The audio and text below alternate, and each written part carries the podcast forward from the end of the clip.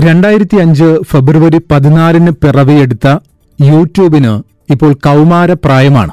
വാസ്തവത്തിൽ tune in hookup തുടങ്ങിയ പേരുകളാണ് തുടക്കത്തിൽ ഇതിന് ഉദ്ദേശിച്ചത് എന്ന് ഇതിന്റെ സ്ഥാപകരായ Chad Hurley Steve Chen Jawed Karim എന്നിവർ പറയുന്നു.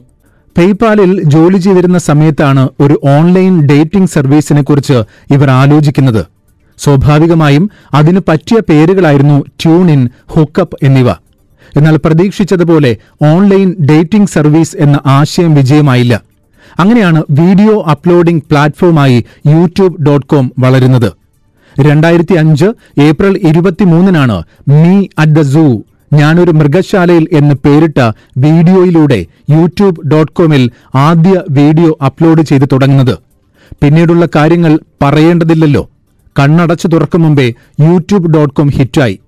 രണ്ടായിരത്തി ആറ് ഒക്ടോബർ ഒൻപതിന് ഒന്നേ പോയിന്റ് ആറ് അഞ്ച് ബില്യൺ ഡോളർ കൊടുത്ത് ഗൂഗിൾ യൂട്യൂബിനെ വാങ്ങി. പിന്നീട് വളർച്ചയുടെ പടവുകൾ ശക്തമായിരുന്നു. വളർച്ചയുടെ ചില വിവരങ്ങൾ കൗതുകമുണർത്തുന്നവയാണെങ്കിലും പറയേണ്ടതുണ്ട്. പ്രതിദിനം ഒരു കോടി മണിക്കൂറിന്റെ വീഡിയോ ഉള്ളടക്കം ലോകമെങ്ങും കാണുന്നുണ്ട്. ഇന്റർനെറ്റ് ഉപയോക്താക്കളിൽ പതിവായി നാൽപ്പത്തിനാല് ശതമാനം പേരും യൂട്യൂബ് ഡോട്ട് കോം സന്ദർശിക്കുന്നു. മൊബൈൽ ഇന്റർനെറ്റ് ട്രാഫിക്കിന്റെ മുപ്പത്തിയേഴ് ശതമാനവും ഈ സൈറ്റിലേക്കാണ്. അൽഗോരിതം ശുപാർശ പ്രകാരം നൽകുന്ന ലീഡുകൾക്കനുസരിച്ചാണ് എഴുപത് ശതമാനം ആളുകളും യൂട്യൂബ് കാണുന്നത്. രണ്ടായിരത്തി പതിനെട്ടിനെ അപേക്ഷിച്ച് മുപ്പത്തിയാറ് ശതമാനം വർധനയോടെ രണ്ടായിരത്തി പത്തൊൻപതിൽ യൂട്യൂബിന്റെ വരുമാനം പതിനഞ്ച് പോയിന്റ് ഒരു ബില്യൺ ഡോളറായി. രണ്ടായിരത്തി ഇരുപത് അതായത് ലോകം കൊറോണ ഭീതി മൂലം അടച്ചുമൂടിയിരുന്നപ്പോൾ യൂട്യൂബിലേക്കുള്ള ഒഴുക്ക് കൂടി. വെറും ഒഴുക്കല്ല യൂട്യൂബ് കണ്ടന്റ് ക്രിയേറ്റർമാർ കൂടി വീഡിയോ അപ്ലോഡുകളുടെ എണ്ണം വർദ്ധിച്ചു. യൂട്യൂബിൽ നിന്നുള്ള വരുമാനം പ്രതീക്ഷിച്ച് സബ്സ്ക്രൈബേഴ്സിനെ കൂട്ടാനുള്ള തന്ത്രങ്ങൾ ആവിഷ്കരിച്ചവരും ധാരാളം. പറഞ്ഞു വന്നത് യൂട്യൂബിന് ഏതാണ്ട് അൻപത് ദശലക്ഷം ക്രിയേറ്റർമാരുണ്ട് ഇന്ന്. ഇന്ത്യയിൽ മാത്രം ഇരുന്നൂറ്റി അറുപത്തിയഞ്ച് ദശലക്ഷം ആക്റ്റീവ് യൂസർമാരുണ്ട് എന്നുവച്ചാൽ അനുനിമിഷം കണ്ടന്റുകൾ അപ്ലോഡ് ചെയ്യപ്പെട്ടുകൊണ്ടിരിക്കുന്ന ഒരു സൈറ്റിൽ എന്തൊക്കെ തരത്തിലുള്ള വിഭവങ്ങളാണ് എന്ന് തരംതിരിക്കുക പ്രയാസമാണ് എന്ന്. അശ്ലീലം മാത്രമല്ല സൈബർ ബുള്ളിയിങ്ങിനും പറ്റിയ ഇടം. മറ്റൊരാളെ പുകഴ്ത്താനും ഇകഴ്ത്താനും ഏറ്റവും നല്ല ഇടം. ഇവിടെയാണ് വിജയ് നായർ എന്നയാളുടെ യൂട്യൂബ് കണ്ടന്റിനെ കുറിച്ചും അതിനെതിരെ ഡബ്ബിംഗ് ആർട്ടിസ്റ്റ് ഭാഗ്യലക്ഷ്മിയുടെ നേതൃത്വത്തിലുള്ള സ്ത്രീകളുടെ പ്രതികരണത്തെക്കുറിച്ചും കാണേണ്ടത്. ഭാഗ്യലക്ഷ്മി പറയുന്നു കുറച്ചു ദിവസമായിട്ട് വിജയ് പി നായർ എന്ന് പറയുന്ന ഒരാൾ സ്ഥിരമായി കേരളത്തിലെ സ്ത്രീകളെ അപമാനിക്കുകയാണ്. കേരളത്തിലെ ഫെമിനിസ്റ്റുകൾ അടിവസ്ത്രം ധരിക്കാത്തത് എന്തുകൊണ്ടാണ് എന്ന രീതിയിൽ അയാൾ ഒരു വീഡിയോ ചെയ്യുന്നു. അത് സോഷ്യൽ മീഡിയയിൽ വലിയ രീതിയിൽ പ്രചരിക്കുന്നു. ആര് എപ്പോൾ വിളിച്ചാലും പോകാൻ തയ്യാറായിരിക്കുകയാണ് അവർ എന്ന അർത്ഥത്തിലാണ് അയാളിത് പറയുന്നത്. ഒരു വീഡിയോയിൽ കേരളത്തിലെ വനിതാ കമ്മീഷൻ ആദ്യ ചെയർപേഴ്സണായ സ്ത്രീ എന്ന് പറഞ്ഞ് സുഗതകുമാരി അമ്മയെക്കുറിച്ച് അയാൾ അരോചകമായി സംസാരിക്കുന്നു.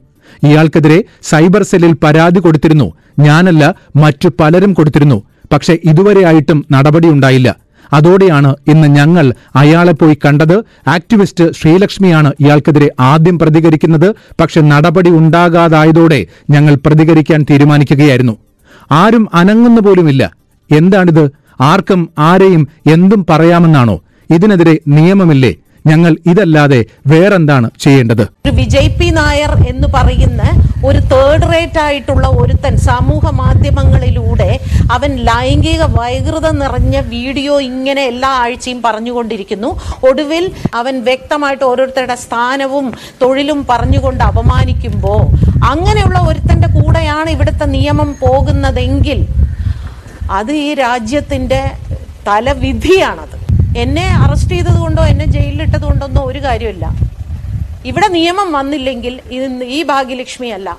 ഇനി പല പല പല ഭാഗ്യലക്ഷ്മിമാരും ഇവിടെ ഉണ്ടായിക്കൊണ്ടേ ഇവിടെയാണ് നമ്മുടെ നിയമ സംവിധാനം നേരിടുന്ന വലിയ പാളിച്ചകളെക്കുറിച്ച് തിരിച്ചറിയേണ്ടത്.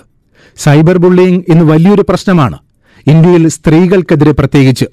കേരളത്തിൽ ഇത്തരം കേസുകളിൽ ഇപ്പോൾ പോലീസ് സ്റ്റേഷനിലാണ് പരാതി കൊടുക്കുന്നത്. അവിടെ മാത്രമേ എഫ്ഐആർ രജിസ്റ്റർ ചെയ്യാൻ സാധിക്കൂ. പോലീസ് സ്റ്റേഷനെ സഹായിക്കുക എന്ന റോൾ മാത്രമാണ് സൈബർ സെല്ലിനുള്ളത്. പോലീസിന് അന്വേഷിക്കാൻ പരിമിതി ഉണ്ടെങ്കിൽ മാത്രം സൈബർ സെല്ലിനെ ഏൽപ്പിക്കാം. അതിന് ജില്ലാ എസ് പി അല്ലെങ്കിൽ കമ്മീഷണർ ഡി അപേക്ഷ കൊടുക്കണം. ചുരുക്കി പറഞ്ഞാൽ കാര്യങ്ങൾ നടക്കാൻ സമയമെടുക്കും എന്നർത്ഥം. അപ്പോഴേക്കും വീഡിയോ കണ്ടന്റ് കാട്ടുതീ പോലെ പടരും. ഉണ്ടാക്കാവുന്ന മാനക്കേടുകൾ മുഴുവൻ വരുത്തും. മാനക്കേട് ഭയന്ന് ആത്മഹത്യയോ മറ്റോ നടന്നാൽ മാത്രം വലിയ വാർത്തയാവും അല്ലെങ്കിൽ ആ മാനം കെട്ട വീഡിയോ കണ്ട് നമ്മൾ രസിച്ചുകൊണ്ടിരിക്കും. ആരെക്കുറിച്ചാണോ പറയുന്നത് അതു കേട്ട് നമ്മൾ അടക്കിച്ചിരിക്കും അങ്ങനെ ആർക്കും ആരെക്കുറിച്ചും ആക്ഷേപം പറഞ്ഞ് വീഡിയോ ഇടാം. അത് കണ്ട് രസിക്കാനും പറഞ്ഞവനെ ഫോളോ ചെയ്യാനും ലക്ഷങ്ങളുണ്ടാകും.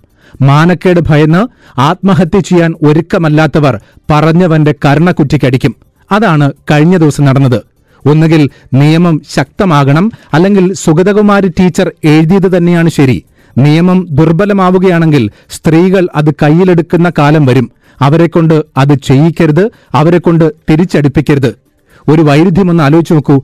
രണ്ടായിരത്തി അഞ്ച് ഏപ്രിൽ ഇരുപത്തിമൂന്നിന് യൂട്യൂബിൽ അപ്ലോഡ് ചെയ്ത ആദ്യ video me at the zoo ഞാനൊരു മൃഗശാലയിൽ എന്ന പേരിലായിരുന്നു. ഒന്നുകൂടി ഒന്ന് ആലോചിച്ച് നോക്കൂ. ഞാനൊരു മൃഗശാലയിൽ എന്ന പേരിലായിരുന്നു.